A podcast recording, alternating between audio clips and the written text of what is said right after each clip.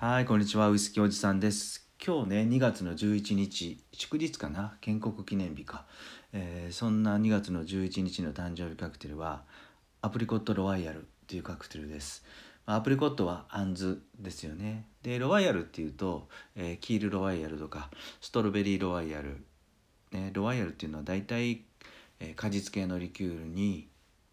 スパークリングワインを足してやると、うん、そんなイメージだと思うんですけど、今日はちょっとこのアプリコットのお酒を少し深掘りしたいと思います。さて、その前に今日も素敵な番組を一つ、暮らしに花をさんびゃくろくじゅうろくにち、由美花職人さんがね配信してる番組で、なんとこれまあほんとみっかまえ配信したて、スタートしたてほやほやの番組です。で、これ見つけたんですけどね、あのー、まあプロフィールにはね、季節の植物を感じながら生活すると自然の力でパワーアップできますよねと。なるほど。その日の植物を花を贈る時点さんびゃくろくじゅうろくにちを参考に、私の感じたことも交えながら紹介しますか。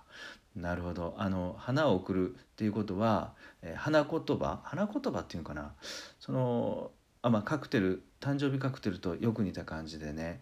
その日その日のお花があるんでしょうね、多分、うん、で、この方はあのーセイカートフラワーユミってい う, こうフラワーショップも運営してるみたいで、あのー、生け花の講座講座もやられてるみたいですね。で、この配信最新の配信ではね、まあ、エンドウっていうお花を、まあ、紹介してたみたいなんですけど、まあ、エンドウっていうとなんか食べることばっかりでですね、僕らはお花のことは知らなかったんですが、写真見たらね、綺麗な花なんですよね。あの赤紫にした、うん、で、この配信をで紹介したお花はね、インスタグラムに行くとこう綺麗にね、あのアレンジしたあの花束がアップされてるんで、いや楽しみ方としては面白いですよね。音声でまずお花の話を、ストーリーを聞いて、そしてそのままインスタグラムでその出来上がったアレンジを見れると、うんまあ、そんなダブルの楽しみもある暮らしに花をさんびゃくろくじゅうごにち、由美さんが配信している番組です。ちょっとお花に興味があったらね、いや楽しい番組だと思います。よかったら遊びに行ってみてください。さて、今日ねにがつのじゅういちにち、建国記念日、祝日は、いやもう天気も良くてですね、あったかいあったかいです。で、そんな今日の誕生日カクテルがアプリコットロワイヤルっていうカクテルですと、えー、アプリコットっていうとアンズですよね。で、そしてロワイヤルっていうのはやっぱりキールロワイヤルキールロワイヤルは超スタンダードのカクテルで、えー、カシスリキュールとスパークリングワインを混ぜて出来上がりと、うん、で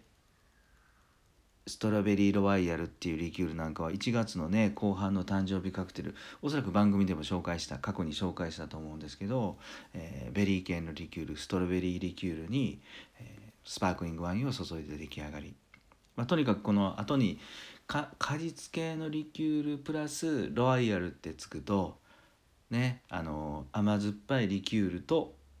スパークリングワインっていうカクテル、これ定番というか、うん、定着するような名前なのかなとは思います。で、これアプリコットなんですけど、まあやっぱりアンズは思い浮かぶのは、僕はやっぱり中国のね新露中ね、アンズのお酒が一番思い真っ、まあ、先に思い浮かびます。で、食べ物でいくと杏仁豆腐か、うん、それとかカクテルのゴッドファーザーで有名なアマレット、アンズの核のリキュールね、まあ大体共通したあの日記の匂い、香りというかな、アンズの香りがすごく心地よいね、あのアンズアプリコットなんですけど、まあこのアプリコットロワイヤルのレシピは大体アプリコットリキュールを使いますよと、うん、で昔からサントリーが輸入販売してるルジェのクレームドアプリコットっていうリキュールを、まあ、使えばいいと思うんですけどね、アルコール度数もあのじゅうごどで、えー、香りもね、えー、よくて、でしっかり甘くて、まあ、あのオレンジジュースがどんなに、あのー、ある程度ドリンクに混ぜても美味しく出来上がる、このルジェクレームドアプリコットっていうのがまあまあスタンダードだと思うんですけど、これをね本当にもう少しお酒が好きな人に向けてアプリコットブランデーを使ってもいいのかなと思います。うん、このアプリコットブランデーっていうのはこのアプリコットリキュールとは全然違っててね、製法でいうとそもそも蒸留酒ブランデーに新鮮なアプリコットの果実をねそのまましっかり漬け込んでから、えー、蒸留もう一度蒸留するんですよ。なのでにかい蒸留してもうすんごいアルコール度数を高めてですね、えー、作り上げると、なんでこの甘みは少ないんですけど香りはねほのかなあんずの香りがして、えー、お酒もねブランデーなんでしっかりよんじゅうど以上ありますと、うん、これを使ってやるとはいいと思うんですけど、アプリコットロワイヤルにねこの ア, アプリコットブランデーを使うとやっぱりちょっとね甘みが足りないのかなって思うんですよね。うん、だからできたら少しシロップを入れてやるとか、うん、アプリコットシロップを作ってそこに足してやって作り上げるとか、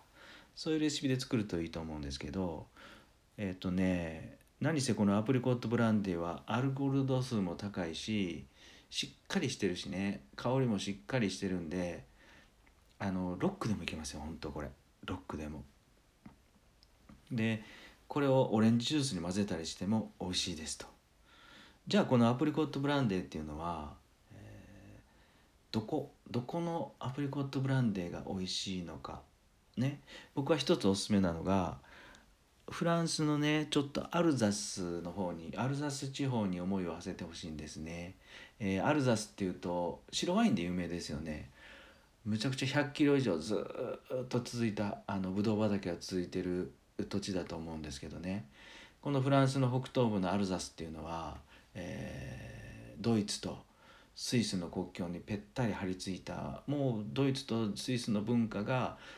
そのまま流れてきてるフランスの土地だと思うんですね。であのワインの特徴はなんかこう土壌がね石灰岩が多いらしいんですよ。で石灰岩が多いとまあまあ糖度の高いブドウができるらしいですね。うん、糖度が高いっていうことは結構アルコール度数がちょっとだけ高めな、うん、ワインができるらしいですよ。うん、その白ワインをふんだんなく使って白ワインをふんだんなくじゃないわそこで作られたブドウをふんだんに使ってですね、えー、ブランデーを作る。でそういうアルザス地方の、えー、ブドウを使ったアプリコットブランデーがあって、一つ有名なのがねボルフベルジェールっていうねあのメーカーがあるんですね。ワインと蒸留酒のメーカーです。歴史も古くてもうほんといろんないろんなタイプの蒸留酒とワインも作ってますと。でキルシュっていうさくらんぼのお酒もこのボルフベルジェールは有名でね、まあ、いろんなタイプのブランデーも作ってますと。でここのアプリコットブランデーが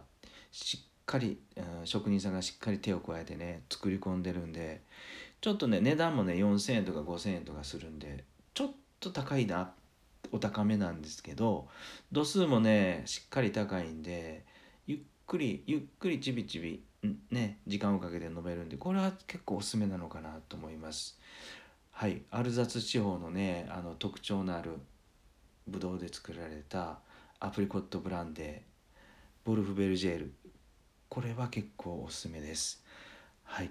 であのー、このアプリコットロワイヤルでやっぱりちょっと甘めなんですよね。なのであのもう少し味しめ、しめたいなピシッとね、うん、味をしめたいなという方は僕はたまにね味をしっかり甘めの、うん、カクテルに味をしめたい時はですねビターズを入れてます。アンゴスチュラビターズだとかもうビター系のアルコール度数の高いねラム酒ベースのリキュールビターズを数滴垂らしますと、そしたらねキュッとねキュッと引き締まるんですよ味が。うん、だからスパイスみたいなもんですよね。よかったら試してみてください。でこうやってですねあのお家でも例えば今回はアプリコットブランデー、えー、フランスのアルザス地方のねあのアプリコットブランデーを買ってお家でこうやってこういろんなカクテルを作って楽しむとですね、まあ今コロナ禍で世界中、まあそんな旅行も行けないと、そんな状況ではないというところで、お酒を介してあのちょっとしたね、あのフランスの雰囲気とか世界中の雰囲気、うん、味わってみるのもやっぱりこれ今楽しいなとは思いました。はい、いかがだったでしょうか。今日もね最後まで聞いていただいてどうもどうもありがとうございました。それではバイビー。